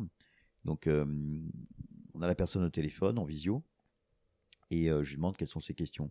Et ses questions, c'est un petit peu ce que j'évoquais tout à l'heure. Sa première question, c'est euh, du coup, le total remote, c'est possible? Je dis, bon, ok, oui, oui, c'est possible. Deuxième question, du coup, comment ça s'organise? Est-ce qu'il y a des réunions le matin? Deuxième question hein, de la boîte. T'as rien fait d'autre hein, comme truc. Les questions, c'est ni sur le produit, ni sur la boîte, ni sur le management, ni sur les. Rien. Deuxième question, c'est ça. Et troisième question, euh, oui, troisième question, quels sont les avantages salariés ah, Donc on a fini l'entretien, je pense que je l'ai rappelé deux heures après, j'ai dit écoute, euh, bon, je vais pas être politiquement correct, mais je pense, j'espère que ça va pouvoir t'aider, mais c'est le pire entretien que j'ai fait de ma vie. Tu t'es, tu t'es saccagé en dix minutes parce que tu n'as parlé que de toi, que sur des sujets qui sont forcément pour un employeur un repoussoir. Et, donc elle dit ah oui mais j'ai pas pris conscience etc et je dis mais tu parles de, de, toi et pas du tout de la boîte de ton boulot de tes envies de ce que tu fais de ce qu'on fait etc c'est juste est-ce que en gros euh, je peux ne pas être trop présente dans la boîte et faire ma vie chez moi euh, en étant payé je caricature à souhait mais c'est les signaux envoyés voilà ça c'est un deuxième euh, deuxième anecdote troisième anecdote anecdote je reçois par un cabinet un, CV d'une personne et je regarde le CV je fais waouh mec là, il est costaud quand même. Et je dis non, non, désolé, euh, passe mon tour. Elle me dit non, non, Denis, faut, faut, je pense qu'il faudrait que tu, tu l'écoutes. En fait, cette personne, elle a, j'ai passé l'annonce, elle a postulé, elle va absolument bosser chez Drop Contact. Et, et c'est, cette personne qui veut bosser chez vous. Je pense qu'il faudrait que tu au téléphone. Je dis mais attends, t'as vu le niveau? Il dit non, mais je t'assure, c'est, il a répondu à aucune autre annonce, c'est ça qu'il veut. Et du coup, premier échange super bien, deuxième échange, troisième échange, j'ai vu et tout. Et on arrive, nous, dans notre process de, recrutement, à la fin, quand c'est quasiment euh, fini, tu as une visio, parce que comme la moitié de l'effectif est en province, tu as une visio avec euh, tout le monde, donc ça fait une vingtaine de personnes, toujours un peu, un peu déstabilisant, euh, mais c'est cool hein, comme, comme truc. Et donc tu as, as, Lara qui dit, mais, du coup, bon ok, tu nous as expliqué pourquoi Drop Contact, etc., mais on a qui, entre guillemets, comme concurrent en face? Il y a Drop Contact et quelle autre boîte? Et la personne dit non mais euh, attends, je vais être très clair, il n'y a pas d'autre boîte. Moi, je veux bosser avec vous, je bosser dans cette boîte, je bosser pour Drop Contact. J'ai pas d'autres, euh, je fais pas d'autres recherches. Et si euh, malheureusement vous voulez pas que je bosse pour Drop Contact, il va falloir que je cherche du boulot. Et là, tu dis ah ouais quand même. Et ça a été le cas. C'est une personne qui bosse. Donc très beau recrutement, une personne super bien quoi. Est-ce que dans ton travail que tu fournis chez Docrop Contact, tu as été amené à mesurer la qualité des recrutements et l'impact d'un mauvais recrutement sur ta boîte? Est-ce que tu t'es posé cette question? Oh bah c'est du vécu, hein, mec. C'est tout, tout, tout, ton, tout, tout ce qui fait ta boîte, c'est ton recrutement. C'est ton recrutement et, comment tu euh, onboard les gens. Euh, oui, et même avant. Alors, ma boîte de sondage, à l'époque, parce qu'on va, parler un petit peu de volume, 470 personnes. En 10 ans, j'ai embauché euh, quelque chose comme 4800 personnes. Euh, donc j'en ai fait beaucoup hein, dans ma vie. Et je me trompe encore. Et je me trompe encore parce que il y a pas, c'est pas, c'est pas magique. C'est justement pas des cases que tu coches, c'est des humains. Tu peux avoir euh, une jolie pièce de théâtre en entretien, une jolie pièce de théâtre dans tout, dans tous les éléments. Puis après, quand tu commences à travailler avec quelqu'un, c'est là où au début, il faut être assez vigilant parce que tu te rends compte où tu as des signaux. Tu dis, ah, il y a un truc, j'avais pas vu ça. Ah, il y a un problème là-dessus. J'aime bien faire des métaphores comme ça sur les couples. Moi, c'est que tu vois, quand tu es, quand, quand t'es en, soirée, tu sors avec une nana et tout, au bout de 15 jours, c'est pas tout à fait la même chose que tu avais euh, le lendemain du premier soir ou du deuxième soir, on va dire ça comme ça. Euh, et, pareil hein, pour les, femmes avec les mecs, qui ah bah tiens j'avais pas vu que putain il y a les chaussettes, il y a ceci, euh, le mec il laisse tout dans l'évier, enfin je sais pas des trucs qui toi peuvent te jouer, tu, tu, les perçois au quotidien. Quand tu bosses avec quelqu'un ou quand quelqu'un bosse dans ta boîte, tu vas il va forcément se révéler au fur et à mesure du truc et toi aussi, enfin ta boîte aussi se révèle, se révèle sur le fait que la personne peut dire euh, ah bah non en fait bah moi j'adore l'équipe, tout est bien et tout, mais je me sens pas en fait, finalement, le poste correspond pas à ce que je voulais parce que je pensais que je serais bien là et finalement, j'ai d'autres, je me sens mieux sur d'autres choses. Ça, au quotidien, ça va, ça me fatiguer parce que tu t'en rends compte. C'est aussi le, les, gens pensent souvent que la période d'essai, c'est que dans un sens. La période d'essai, c'est pas que pour les employeurs. La période d'essai, c'est aussi hyper important pour les salariés. Certes, quand tu es euh, euh, caissière, bah, quand tu fais ta période d'essai, euh, t'espères en général parce que voilà, c'est un, un, métier différent. Mais quand tu es dans un certain niveau d'emploi dans un écosystème start-up ou dans une grosse boîte, il faut absolument, en tant que salarié, que tu te sentes bien et ta période d'essai est faite aussi pour ça. Alors c'est courageux hein, d'arrêter une période d'essai, parce que c'est pas toujours évident et, tu peux avoir des, problématiques si tu avais été au chômage, pas au chômage, etc. pour toucher, mais c'est hyper important dans ce sens-là. Donc oui. Après, euh, oui, oui, je rentrerai pas dans le détail, mais nous on s'est séparé d'une, on s'est d'une personne. Euh, bah, placé dans, la boîte et ça s'est fini de manière très conflictuelle. Oh, à tel moment qu'à un moment donné, j'ai dit écoute, euh, on va arrêter de se parler, tu te prends un avocat et ton avocat appelle mon cabinet d'avocat et il règle ça. Voilà. Ça fait partie de la vie d'entrepreneur par définition. Il n'y a pas de. Euh, je veux dire, quand tu montes une boîte, de toute manière, le social est un vrai sujet en France. De toute manière, le social, c'est des humains. Donc, euh, ça ça se rationalise pas. Et il y a des perceptions différentes à des moments différents de la vie je te dirais comme aussi beaucoup de couples qui séparent et des couples qui restent ensemble. Moi, je suis marié depuis 31, enfin, un peu moins, mais je suis avec ma femme depuis 31 ans, tu vois.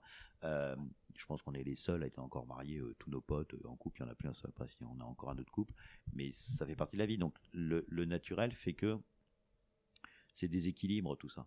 Et, le fait d'être bien aligné assez longtemps, c'est hyper important. Mais oui, ça a forcément des, des conséquences, pardon.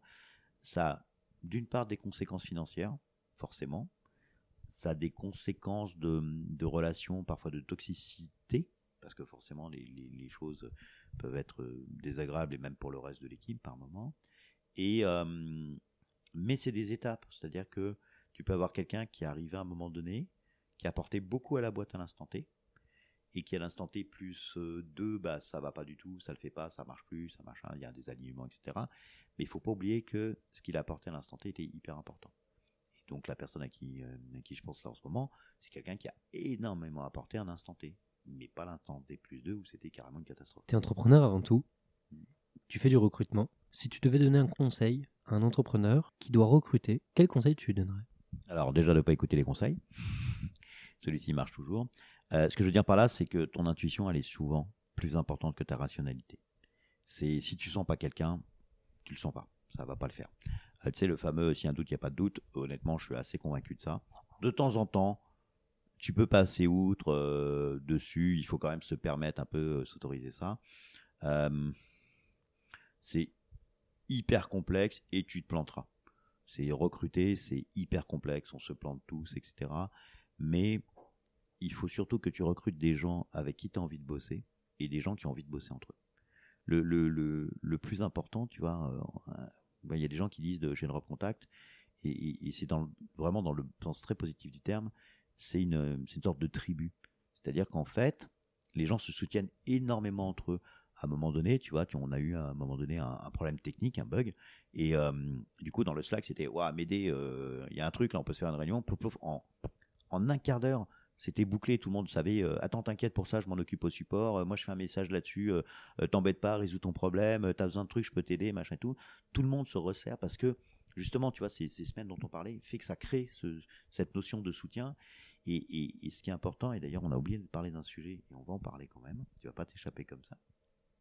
On va parler du variable des, des sales. Il y a un sujet qui est, euh, qui est, vraiment important, c'est le fait que les gens euh, s'entraident entre eux. Cet aspect de bienveillance, euh, même si j'aime pas ce terme, c'est vraiment une réalité. Tu vois, quand tu as des business units avec des KPI euh, des KPI marketing, tu commences à créer des business units qui se tirent un peu dans les pattes, qui voient des intérêts personnels, etc. Et donc tu désalignes en fait tes équipes. Et c'est hyper important de t'aligner. On a tous un objectif. Euh, c'est une vraie réussite de la boîte. Alors comme ça, ça peut être très pompeux, etc. Mais on, on, a un objectif de revente de la boîte dans quelques années. On a des étapes à passer, on les connaît, on les connaît très bien. Tout le monde est aligné là-dessus, et on veut tous réussir à faire ça. Donc si tu veux, tout le monde va vers cet objectif-là. Après, il y a des gens de par la vie qui s'arrêteront plutôt qu'on que je sais pas normalement l'objectif c'est 4 à 6 ans la revente de la boîte peut-être que ça sera un peu plus long un peu plus court je ne sais pas euh, peut-être qu'il y a des gens qui euh, je sais pas tomberont amoureux de quelqu'un qui habite à l'autre bout du monde et partiront pour, pour, pour, des vies personnelles ce qui fait partie mais on a vraiment cette, euh, cette achat assez forte dessus et oui le sujet dont je voulais te parler qui est hyper important c'est que on fait partie des on est très très peu de boîtes à travers le monde à faire zéro variable sur les sales je sais, c'est un sujet, ça à chaque fois les gens disent quoi, mais c'est pas possible, etc. Ça n'a pas de sens. Oui, parce que le modèle habituel, c'est euh, t'es sales, euh, t'as une commission. Moi, je pars de plusieurs analyses par rapport à ça. Et je vais prendre cinq minutes là-dessus, parce que je sais que ça sera un petit sujet de débat et de discussion, et puis j'aime bien un peu débattre comme ça. Euh, mais ça fait partie, je pense, de notre culture. Euh, en fait, quand un sales fait une vente, dans presque toutes les boîtes, tu une commission. Et la question, c'est pourquoi lui aurait une commission? Est-ce qu'en fait, ton, ce que tu vends est tellement pourri que en fait, c'est un sales qui est hyper doué, qui a réussi à fourguer un truc, et donc c'est normal qu'il ait une commission En fait, non. Quand un sales vend, il vend parce que ton marketing est bon, parce que ta com est bonne, parce que ton support est bon, parce que ce qui est développé est bon, que la conception du produit est bon, parce que tout ce qui est fait dans l'ensemble de l'équipe fait que la vente est bonne. Donc il n'y a aucune raison, en fait, si on réfléchit bien, à ce qu'un sales, lui, ait une commission et pas le reste. Donc la logique, c'est que en fait, il n'y a pas de logique à avoir des variables et avoir des commissions, selon moi, hein, dessus. Et ça n'engage vraiment que moi. Euh, le deuxième point, c'est que pour l'avoir déjà vu dans plein de boîtes, en fait quand tu as le sales qui revient le vendredi après-midi, qui a fait une vente, il revient au bureau et dit Waouh, trop cool les mecs, j'ai vendu mon truc. Donc lui, il calcule, il sait déjà qu'il a sa com. J'ai vendu le truc à je sais pas qui, Orange, euh, Bouygues ou je sais pas quoi, peu importe.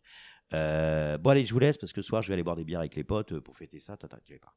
Et tu regardes dans la boîte, tous les mecs qui sont pas commissionnés. Ils disent mais qu'est-ce qui nous a vendu Les délais c'est intenable. Euh, le, produit fait même pas ça. Va falloir qu'on développe une feature en plus. Euh, Donc tu as un ressentiment en fait qui ressort. ce que tu fais quand tu fais ça dans ta boîte, c'est que tu désalignes les intérêts. C'est-à-dire que le sales, il a un intérêt personnel qui devient plus fort, qui est pas le même que l'équipe qui prod, qui, produit. Euh, donc tu commences à créer des tensions et tu crées des tensions qui sont naturelles, qui sont les blablabli blablabla, la machine à café, oui, Et, et donc, tu crées pas cette. Euh, c'est compliqué de créer cette énergie à ce moment-là parce que tu as désaligné euh, les intérêts.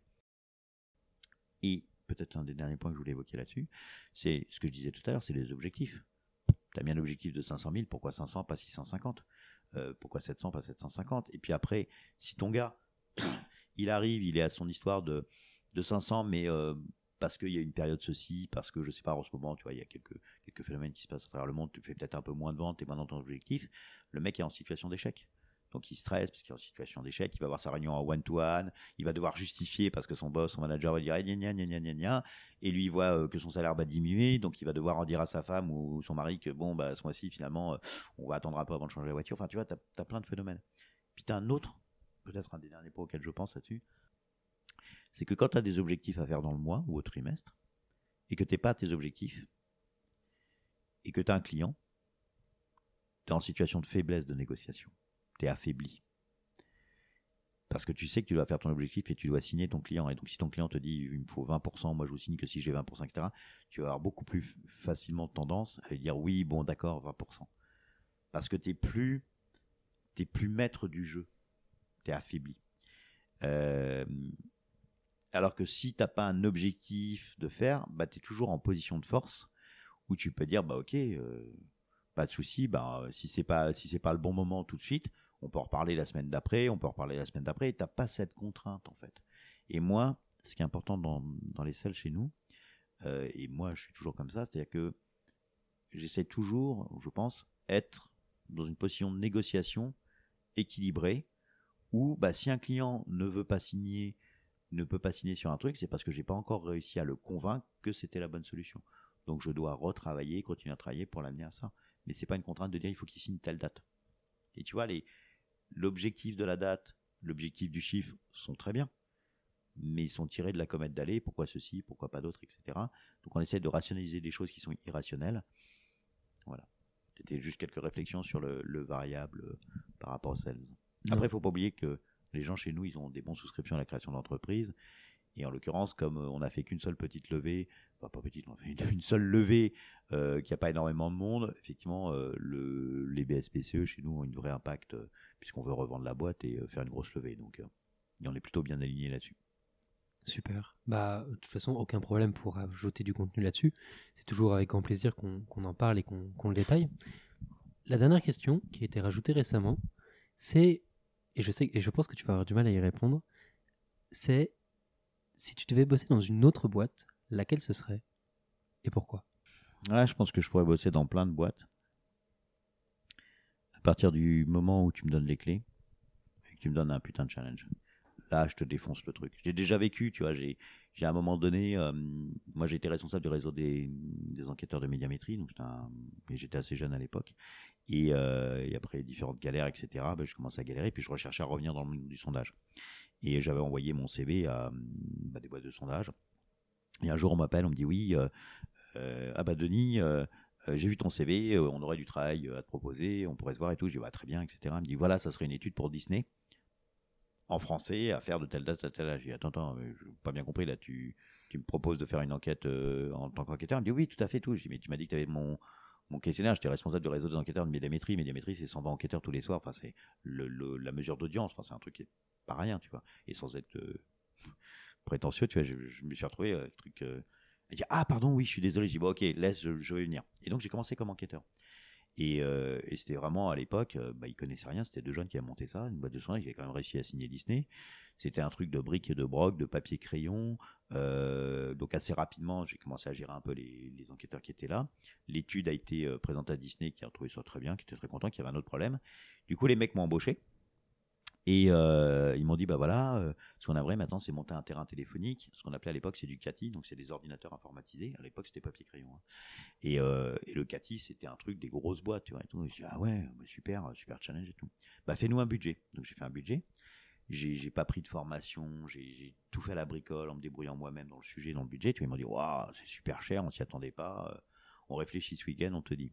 Le lundi, ils reviennent, ils me disent, écoute, Denis, Banco, c'est bon. Bah, par contre, nous, on n'a pas les moyens de te salarier. Donc, ce qu'on te propose, c'est de filer plein d'actions. Et puis voilà, je dis, ouais, ok, les mecs, c'est cool. Mais moi, si j'ai pas de salaire, euh, je peux pas vivre. J'ai un enfant euh, en bas âge. Euh, je suis désolé, je dis, ok, laisse-nous le week-end. Et le lundi, ils m'ont dit, bah, ok, ok pour le budget, ok pour le salaire. C'était pas grand chose, hein. C'était 9000 francs. Ouais, c'est aussi siècle dernier. 9000 francs par mois. Et ils m'ont dit, let's go. Et là, j'étais un foudre de guerre. Là, j'étais monté euh, un terrain téléphonique. Euh, la boîte existe toujours aujourd'hui. C'est une vraie référence. Euh, on a signé des super clients. j'ai bossé des heures carrées pendant un an et demi. J'ai dû commencer à 8h30 du matin jusqu'à 2-3 heures du matin, samedi, dimanche compris, pendant un an et demi. Hein, sur un truc pour 9000 francs. j'ai énormément appris. J'ai pris une confiance de dingue je programmais les questionnaires la nuit, euh, je faisais les devis, euh, je programmais un logiciel pour, euh, je recrutais les enquêteurs, je les formais, je les contrôlais, je mettais les chefs d'équipe, je les formais. Et, c'était une, vraie expérience hyper intéressante. Mais tu vois, c'est, je te donne les clés. Vas-y. Quand tu as des gens qui sont sur le challenge et des compétences, c'est là où je te parlais de la, comparaison. moi, les gens dans la boîte, c'est. Je leur donne les clés, c'est-à-dire qu'il y a tout un travail au départ de que les gens comprennent bien ce qu'on fait, comment on le fait, quelles sont les attentes, comment on fonctionne, etc. Et les gens, on est tous un peu des éponges à un moment donné, c'est-à-dire que tu, tu absorbes un peu les trucs, et puis après, tu es capable de le reproduire et de le faire en mieux. Et c'est pour ça qu'on dit que l'élève dépasse le maître. Et en fait, c'est ça, c'est-à-dire qu'à un moment donné, à partir du moment donné où tu as mis les gens dans une direction, et que vont avancer dans cette direction, deviennent plus forts. Donc si j'avais des boîtes, honnêtement, déjà, ça ne serait pas des grosses boîtes. Ça, c'est sûr, parce que le fonctionnement des grosses boîtes, des gros groupes, ça ne fonctionne pas pour moi. On ne donne pas les clés. Hein? C'est quoi? On ne donne pas les clés dans les grosses boîtes. Ouais, déjà. Euh, et puis, il y a trop de. D'abord, ça va pas assez vite. Les décisions, c'est tellement long, etc. Dès qu'il y a des réunions, c'est compliqué, etc. Non, c'est du challenge. Après, tu. tu- Ouais, franchement, j'ai pas de. Ouais, je pense que de toute manière, ça serait du B2B SaaS, par définition, parce que j'adore le modèle SaaS. Dès que j'ai découvert ce modèle économique, je suis tombé totalement amoureux de ce modèle-là. Euh, Il y a tellement d'avantages et tellement de, trucs que tu peux faire. Et euh, ouais, n'importe quelle boîte, franchement, euh, si, c'est pas la boîte qui va compter, c'est les gens, vraiment. C'est, tu vois, même euh, une boîte comme Drop Contact, on, j'ai tendance à dire que même si on vendait des Tagada, finalement, ça changerait pas grand chose, tu vois. C'est, une équipe et les gens avec qui tu as envie de travailler, il suffit que tu es dans une équipe, soit ton manager que tu, que tu perçois pas bien, bah, c'est mort, quoi. Tu peux pas bien travailler, tu peux pas aller au boulot, euh, tu peux pas être engagé dans un truc si t'es pas un fit avec ton, ton manager ou les personnes avec, pour qui tu travailles, entre guillemets. Et, et puis les gens avec qui tu travailles. Tu vois, si, si tu travailles avec quelqu'un que, que tu ne considères pas, sur lequel il y a du conflit, sur lequel il y a de la prise de tête, sur lequel pff, tu peux pas bien travailler quoi. Franchement, tu peux pas bien travailler quoi. Moi, je peux pas travailler clairement. Donc, euh, et pour le coup, comme je suis pas politiquement correct, si tu veux, ça, ça, ça se voit assez vite. Mais puis je reste pas, je pourrais pas rester. Donc euh, non, c'est vraiment les, c'est vraiment les gens avec qui t'es. Là, là, je peux te dire que je, ouais, je suis hyper heureux de l'équipe. Tu vois, Euh, évidemment, c'est, c'est long. On était deux au départ, on est une vingtaine. Il y a des gens qu'on- qui sont pas restés. Il y a pas mal de gens qu'on a arrêtés aussi. J'ai, j'ai, pas de, de remords par rapport à ça. Ça, C'est, il n'y a pas d'affect très particulier. Mais, euh, mais l'équipe qu'on a aujourd'hui, je suis tellement heureux. Mais tu peux pas savoir, tu vois, c'est des gens sur qui je peux compter, c'est des gens qui fonctionnent très bien ensemble, c'est, c'est, ça, ça apporte de l'intelligence à chaque fois, quel que soit le niveau, que, que ça soit du dev, du support, de l'archi, du DevOps, de- du produit, du marketing, du sales. C'est un kiff, quoi. Et, euh, alors c'est peut-être aussi une, c'est peut-être plus dur pour moi de recruter des autres personnes. Maintenant, enfin, quoi qu'on en vient d'en recruter déjà un bon paquet là, mais il y en a beaucoup qui arrivent. Mais, euh, mais oui, évidemment, parce que, euh, parce qu'il faut qu'ils s'insèrent bien. Il faut qu'ils soient dans le même mindset que tout le monde, tu vois. Mais c'est un mindset qui est très cool, tu vois. Et c'est vrai que euh, moi, je vois quand je fais les, les premiers entretiens, bah, au bout d'une demi-heure, tu vois, t'es- toi, t'as des gens qui disent ouais, bof, c'est pas trop mon truc. Voilà. Mais t'as pas mal de gens qui sont ah putain, ouais, ça me donne envie, mais c'est, trop bien, ça a l'air vraiment bien, machin, etc. Parce que ça se transmet et qu'il y a une partie des gens qui recherchent ça aujourd'hui, tu vois. Donc, euh, tu sais, le, le, le, le fait qu'on te fasse confiance dans une entreprise, qu'on te le dise très ouvertement et que tu sentes vraiment que c'est sincère, euh, je pense que c'est encore relativement un petit peu rare, quoi. Et puis ça vient du CEO, donc tu vois, c'est pas euh, quelqu'un, et, et j'adore les gens du RH, hein, mais c'est pas quelqu'un du RH qui va transmettre un message du CEO, de la vision, etc. Là, tu as directement la vision du CEO, tu poses tes questions au CEO, tu vois où il veut aller, tu vois comment il embarque la boîte, et oui, après, tu as besoin de rencontrer d'autres personnes pour faire ta propre idée, euh, qui est pas que le message du CEO et que sa personnalité, mais, euh, mais voilà, et moi je suis hyper heureux de l'équipe aujourd'hui, franchement, l'équipe de Drop Contact, c'est- génial. Top. Et ben en tout cas, Denis, merci d'avoir répondu à mes questions, merci de nous avoir expliqué la culture chez Drop Contact, ta vision de la culture, et je te souhaite une excellente continuation. Bah merci beaucoup. En tout cas, euh, merci pour ton temps et euh, puis d'avoir pu échanger, euh, bah, certes avec toi, mais aussi aux, gens qui prendront euh, le, le temps d'écouter euh, bah, ce que j'avais juste à dire, qui est juste un partage. Qui, euh, moi, j'ai un truc, c'est qu'il n'y a pas de, j'ai pas de vérité. Il y a, il y a, c'est, c'est juste moi, mon vécu à moi, et chacun adapte, chacun avec ses propres expériences. Il n'y a pas de modèle. Clairement, pour moi, il n'y a pas de modèle, il n'y a pas de conseil, il n'y a pas de recommandation. C'est, c'est une caisse de résonance pour chacun de de ce que lui perçoit, ce qu'il a envie de faire. Et puis, bah, dans les gens, en tout cas, qui, qui peuvent se retrouver un petit peu dans, dans notre vision et notre fonctionnement, bah, vous pouvez euh, évidemment postuler, parce qu'on va quand même en parler un tout petit peu. Vous pouvez euh, postuler. Et puis, euh, sur Welcome to Jungle, on a fait des, on a des vidéos, donc euh, certaines vidéos de moi, mais ce qui est intéressant surtout, c'est des vidéos des collaborateurs de Contact. Et je pense que ça permet aussi euh, de se projeter un petit peu du, type d'entreprise, du type de management, alors si on peut dire ça, parce que justement on n'est pas tellement management, euh, du type de fonctionnement assez atypique, euh, on va pas dire unique, mais assez atypique qu'on peut trouver chez Drop Contact, et euh, où finalement un certain nombre de personnes se retrouvent et se sentent vraiment bien. Quoi. Super, très bon moment de la fin. Ouais, merci beaucoup, bonne journée. Si cet épisode du podcast Embauche-moi vous a plu, vous pouvez nous mettre 5 étoiles sur Apple Podcast. Cela aidera d'autres personnes à découvrir ce podcast. Cela nous aiderait particulièrement que vous laissiez un avis grâce au questionnaire de satisfaction présent sur notre site web jobshop.studio ou ce qui se trouve dans la description du podcast. Le prochain épisode aura lieu lundi prochain et je ne vous en dis pas plus à ce sujet. D'autre part, si vous êtes étudiant ou recruteur, n'hésitez pas à visiter notre site web jobshop.studio. Vous pouvez également nous suivre sur les réseaux sociaux à savoir LinkedIn, Instagram ou même TikTok.